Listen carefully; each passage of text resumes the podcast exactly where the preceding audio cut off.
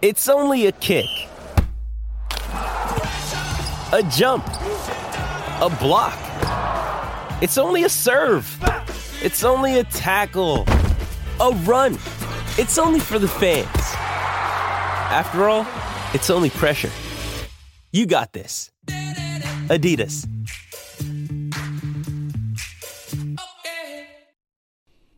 Back with you, more college football here live at the Single Barrel Roadshow Thursday. Sporting news. Bill Bender with us. And uh, Bill, you got to see Ohio State, Notre Dame. You've covered a ton of big ball games, bud. Thanks for joining us. And uh, let's talk about the landscape moving forward here post week four. Who's your number one vote right now? Well, it would probably still be Georgia, but I'm like, and, and I understand if people don't want to base that on past results and go with a Washington or uh, a Florida State based on the resume or something, or even Ohio State. I, I'm okay with that, but I'm one of those guys that, yeah, you got to dethrone Georgia at some point. They've pretty much been in control. I think one through 11 mm-hmm. on the poll, any one of those teams, you could probably make a lightweight case for. So, uh, Washington's been the most impressive team, though. Hmm. I absolutely agree with you. I love Penix. I like DeBoer. Defense is good. Pac 12's nasty this year. We don't always say that. Let's talk Michigan. That's who invades Memorial Stadium here coming up in about three days. And the line is 17. There's not the buzz that we are used to in Lincoln just because of the oh no thought bubble that's going on. Nebraska's getting better, but they've struggled on offense, and Michigan's really, really talented. What do you think of of Michigan? What do you think of Nebraska's opportunity Saturday? Well, uh, they were they're running the football well, and that'll help. Uh, Michigan's big physical team. Michigan's not running the ball the way they want to though right now, and there has been some complaints about the offensive line and you know, whether or not they're playing their best football. So I think they've been challenged going into this week. At, at, first glance, that line looked a little high to me just because it's Michigan's first road game. They haven't had really stiff competition. They did play an improved Rutgers team, mm-hmm. but uh, yeah, I mean, there's no reason why this can't be a little bit closer than it looks. I mean, as you know, whenever these two play, do the 1997 argument. That's coming up. My story from that year always bubbles up. Uh, but I think that this is a very good Michigan football team on the defensive side of the ball. So that'll be the challenge for Nebraska. Can they move the ball against these guys? Well, and, and you flip it around. I mean, Nebraska's defense has been their calling card this year. Uh, tops against the run. Now they've not played anybody like Michigan, and to your point, Nebraska I should say Michigan's not play. I mean, Rutgers is better. I'll absolutely agree with you there, but it's not been a, a schedule to write about for Michigan. So yeah, let's just see how it how it kicks off and shakes out on Saturday. Nebraska limited in the passing game, but Bill Bender they are running the option, and it's been a little bit of throwback. You mentioned your your story with Sporting News for '97, man. Back when the day uh, was all about power football and a, and a, running quarterback that, that just torched you enough with some play action. So I think Nebraska can hang around a little bit. It's just can, can Nebraska avoid some mistakes on offense and, and obviously hold up? I mean, Nebraska is going to be seeing the most physical team they'll they'll probably see this year. Yeah, and and you know Michigan would be content to beat them the way they did last year. I know it was tight for a quarter and maybe even into the half before Michigan's running game just took over, and that's the thing. They Donovan Edwards hasn't gotten going. Blake Corum's been good, but you know, not quite what they they're used to. Now, the bad news for Nebraska is J.J. McCarthy is better than he was last year. He has uh, taken the next step. He's throwing the ball down the field more. So they're going to need some turnovers. They're going to need to count on, you know, like I said, that first road game. But for JJ, I mean, this is a kid that has the confidence that he went into Iowa and won last year. He went into Ohio State and won. Uh, that kid plays with a ton of confidence. Talking to some Michigan folks, they they they love his ability, but they worry about some overconfidence. The old Brett Favre, sorry to go there, but mm-hmm. let me try and fit it in between seven defenders type type confidence. Let me show the arm off. But hey, we'll see where it is with with Nebraska. As you look at Harbaugh and and what he is, Nebraska is trying to to kind of build a similar blueprint. Great against the run, great at stopping the run, good on the lines of scrimmage. That's worked in Lincoln for a long time, Nebraska trying to get back to it. But as you look at Harbaugh's time in Michigan, and I bring this up just because you know, he's working on a third straight playoff, he's working on a third Big Ten title. Is this the year for Michigan? Do you do you have the team in Ann Arbor to, to get it done this year? What do you think so far through four games? I mean, you know, here's the thing: the new clock rules help Michigan because that's the way they want to play. You mm-hmm. know, they're they they haven't covered a spread yet, so that's why I think you know Nebraska is another decent bet against the spread. But they, I don't think they care. Like to them in Georgia, you know, we talked about Georgia earlier. Can beat you 31 to 10, and that's fine. You know what I mean? Because mm-hmm. they're controlling the clock. They're they're limiting your possessions.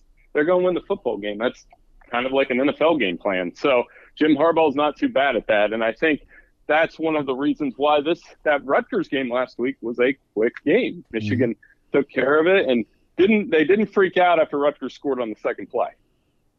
No, they they responded and then they went Python mode. Bill Bender with his sporting news at Bill Bender 92 is where you follow him.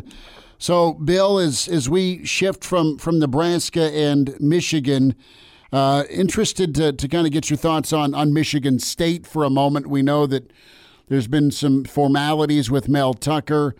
How good is that Sparty job, and who is who is the first phone call you make if Bill Bender's suddenly the AD at Michigan State? Well, I can't call Chris Klieman now. I mean, that would have been the first one. Uh, he said yesterday he's not interested. Um, somebody of that vein, though, you know, whether that's him or a Lance Leipold, somebody that is kind of a no nonsense, not a flashy hire. Mel Tucker was a flashy hire for them, and sometimes flashy doesn't work. Antonio wasn't. Um, so I'm looking at a guy that, uh, you know, something in that vein. Uh, Mike Tressel, the defense mm-hmm. coordinator uh, Wisconsin, would fit. And there's a couple. Mike Elko, man. I, I mean, he'll great Saturday. Right? How fantastic has he been at Duke the last two years? He he has been, and I don't think it's this this this bluff. I think he's that good. I think he's a he's a big, tough New Jersey guy, and he'd kill it at, at, at East Lansing. Do you think the job is is interesting? I mean, Klieman's got a special relationship with his AD, uh, and I'm not saying it sounds weird to say out loud, but what Leipold's doing at Kansas. I mean, do you leave that? You're you're going from basketball school to basketball school. Do you do you stick in the Midwest? And I say that not that he's not a, a great winner and coach. Leipold's been that for his entire career, but Big 12's a little easier to win uh, than the Big Ten, especially the new Big Ten. Do you just stay put? Right. Yeah. I mean, that depends. And you know, Kansas has got an interesting spot this weekend too. I mean, they're in the same kind of spotlight as Nebraska to me in terms of 17 point underdog playing at Texas, decent running game, two good running backs. Jalon Daniels has been great. They're kind of remember, Chris. They were last year's September Cinderella. They were, and and they built on it. They've built on that. They haven't way, and I think that's my way of saying with Colorado Will that be Colorado next year? Mm. Because Colorado is going to get beat Saturday, and it's that's going to be the peak of Deion this year. But at least until the bowl game, if mm. he can get them to a bowl game, then I think the Deion mania will uh, return. I want to go back to Nebraska for a second. Have they lived up to your expectations so far? Or have they underdelivered? You know what? I, the the Colorado game was rough. There, there's no way you're not being honest with yourself if you don't think that. It was a little bit jarring to see them get beat that badly.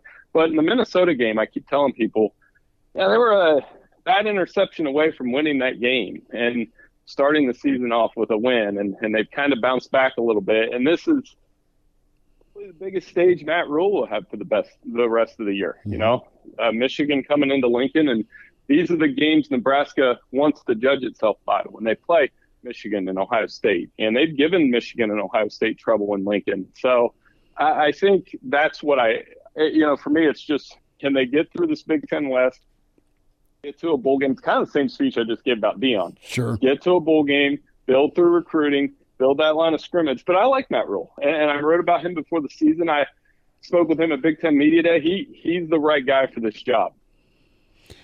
Bill Bender, Sporting News with us, Hail Varsity Radio. We're here at the Single Barrel Roadshow Thursday at Bill Bender 92. NFL, real quick, who puts up 70 this week? Hopefully, my Packers tonight, man, against the Lions and Lambeau. Uh, that'd be a great way to start my week. So, uh, no, uh, you know, it, this Miami Buffalo game is going to be a lot of fun to watch. That'll be awesome. Like McDaniel's got them going. Uh, Buffalo has bounced back from there week one, and you know, the NFL is a lot of fun. Still a little bit hard to figure out who the best team is. I really like the 49ers, though, Chris. It's mm-hmm. hard to, they've got a, a, just a system that's friendly for both sides of the ball. They're, they're loaded. Uh, the number of uh, Taylor shots in New York with uh, Travis making his way to the Big Apple for Sunday Night Football is going to be intriguing. Last thought here 30 seconds, Bill. You've covered a ton of big ball games, NFL and college and this is a theme because Nebraska is going to get kind of an upgrade with Memorial Stadium. South Stadium is going to get renovated, uh, the entire project. What's the, the craziest atmosphere stadium setup you've been to? What's what's like the, the mother of all games you've covered? Uh, I think Penn State at night's still the most fun. Mm. Uh, you know, and that one's pretty good. And you mentioned Taylor Swift. I did get my Taylor Swift tickets for next year. So when she plays at Lucas Oil Stadium, maybe that will be the most crazy atmosphere you can possibly be a part of. Wow, you got him hooked up, huh? That's that's big. That is absolutely big. Our, our our friend in the media, Erin Sorensen, not only saw her at Arrowhead, and then I think saw her Oh man, he, she saw her maybe in the East Coast somewhere, but she went to, to SoFi. I think. Uh, there you go. To, to, see Taylor. I think her and Taylor are friends though, so I mean that that may be a hookup there. I don't know, but hey, enjoy your weekend. Thanks for squeezing us in. Awesome to talk some college and NFL with you, Bill. Hey, no problem, Chris. Thanks for having me on.